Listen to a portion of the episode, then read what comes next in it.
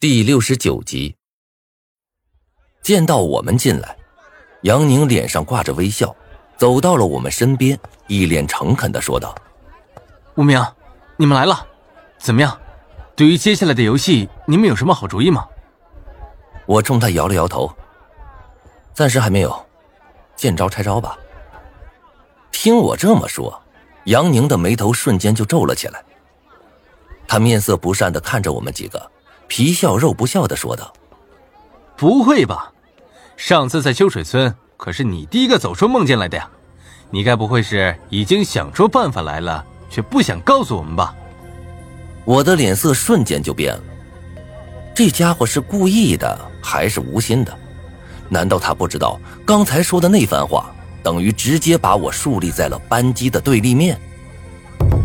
果然啊，一听杨宁这么说。人群中有个女生小声嘀咕道：“说不定还真是杨宁说的那样。这个无名从以前开始一向很抠门，不跟我们说也不是不可能啊。”人群中一阵骚乱。这时啊，一个男生高声喊道：“哎，无名，大家可都是同学，有什么好主意说出来吧？谁不知道这几天你们一行人凑到一起都没回来，肯定是躲在一旁偷偷商量去了。”是啊，无名，你说出来，我们肯定不会亏待你的。这些天，我们也商量出了好多有用的办法呢。看着杨宁嘴角上的一抹笑意，我瞬间就明白了，这家伙根本就是故意的。强压下心头的一阵怒气，我走到杨宁面前，冷声问道：“你什么意思？”“没什么意思呀，我只是希望你可以为这个集体着想。”为大家做出一点贡献，这个班级里每一个人都是这么做的，不是吗？杨宁轻描淡写的说：“这家伙一口一个大家，一口一个集体，俨然一副班级代表人的模样，简直比之前的刘昊天还令人作呕。”其实我这两天啊，多多少少有一点思路，但是却并没有具体的操作步骤。毕竟现在连进的是哪部恐怖电影都不知道，谁敢拍着胸膛说现在想出的主意一定就能适用呢？本来我也确实想把这些主意告诉同学们的，但是杨宁和其他同学的作为却让我彻底打消了这个念头。我自己绞尽脑汁想出来的主意，跟你们说是情分，不给你们说也无可厚非。什么时候需要你们站在道德的制高点上来批判我了？这样的同学，我宁可不要。哼！我冷笑了一声，一把推开杨宁，坐到了座位上，不耐烦的说道：“我没什么特别想法，你还是去问问别人吧。”你，杨宁似乎没想到我敢这么不给他面子。毕竟他现在身后站着的，相当于我们全班的同学了。见劝导不成，杨宁又说道：“无名，你还是告诉大家吧。只要你告诉我们，那我们也会把我们的主意告诉你的。这样一来，大家都好，不是吗？”我告诉你大爷呀！我告诉你，我坐在座位上，眯着眼看着杨宁。我之前跟你说了，没想出来。怎么着，非得让我再重复一遍？你再说一遍！杨宁的脸色变得狰狞起来。我告你大爷！我站了起来，毫不示弱的回应道。班里的同学一看这架势，脸色不由得难看起来。任谁也没有想到，短短几分钟，事情竟然会发展到这个地步。劝了几句，见没有效果之后。杨宁身旁的人群离开了一大部分，聚到了教室的另一边，俨然一副看热闹的样子。这样一来啊，杨宁只剩下几个男生站在他的身边，面色不善的盯着我。张胖子默默的站在了我的身后，面色阴沉的看着杨宁。但我们两个对着对面五六个男生，还是有一种势单力薄的感觉。让我惊讶的是。就在这时，原本在一旁的吃瓜群众里，忽然有好几个人走到我的身边。为首的一个人凑到我耳边说：“上次你救了我们一命，这次就算还你人情了。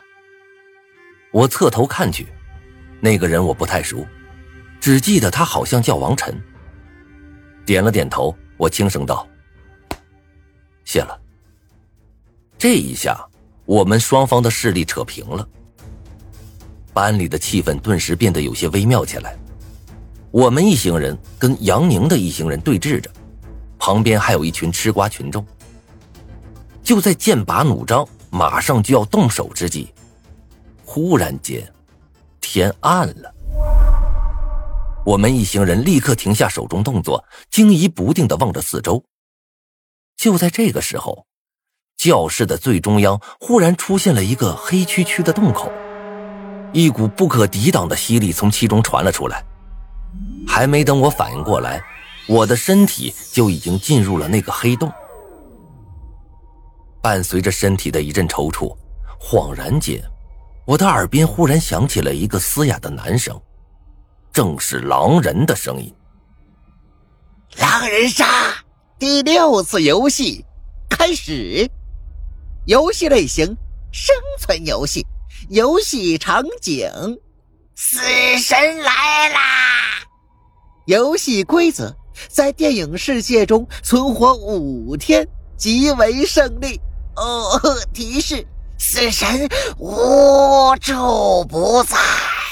没有人能躲过他的追捕。想要逃避死亡，就必须先面对死亡，在死神的追捕面前颤抖吧，好吧。我的意识渐渐模糊起来。等我再次醒来的时候，我发现自己正身处在飞机座位上。周围满是金发碧眼的老外和我那可爱的同学们。我看了眼自己的双手，不由得感慨：狼人的力量真是超乎常理的强与诡异。现在，我们已经位于恐怖电影中了。那么，死神何时会来呢？这是一架波音七四七飞机，机舱内。米黄色的基座上坐满了乘客，白色的金属天花板给人一种特别安全的感觉。此刻我坐在座位上，周围是我的同学。这就是死神来了的世界吗？我看着自己的双手，心里有些沉重。说实话，现在差不多已经是最糟糕的状态了。比起《咒怨》等惊悚片。《死神来了》这部电影从未出现过真正意义上的鬼，人们的死亡原因也是由于各种不起眼的小意外。但是可怕的是，在这部电影中，只要是遭受诅咒的人，没有一个活下来。这部电影中，高中生亚历克斯与同学准备乘坐飞机前往巴黎，起飞前他突然有不祥的预感。预感中，他看到飞机在空中爆炸，于是他便向飞机上的乘客发出了警告。可是，除了几个同学之外，其他人只是把他当作神经病。刚下飞机不久，飞机便在众目睽睽下爆炸了。接下来，死神如约而至，将这群侥幸逃生的年轻人一个个重新收走了。即便是拥有预知能力的主角，到最后也被死神给包了饺子。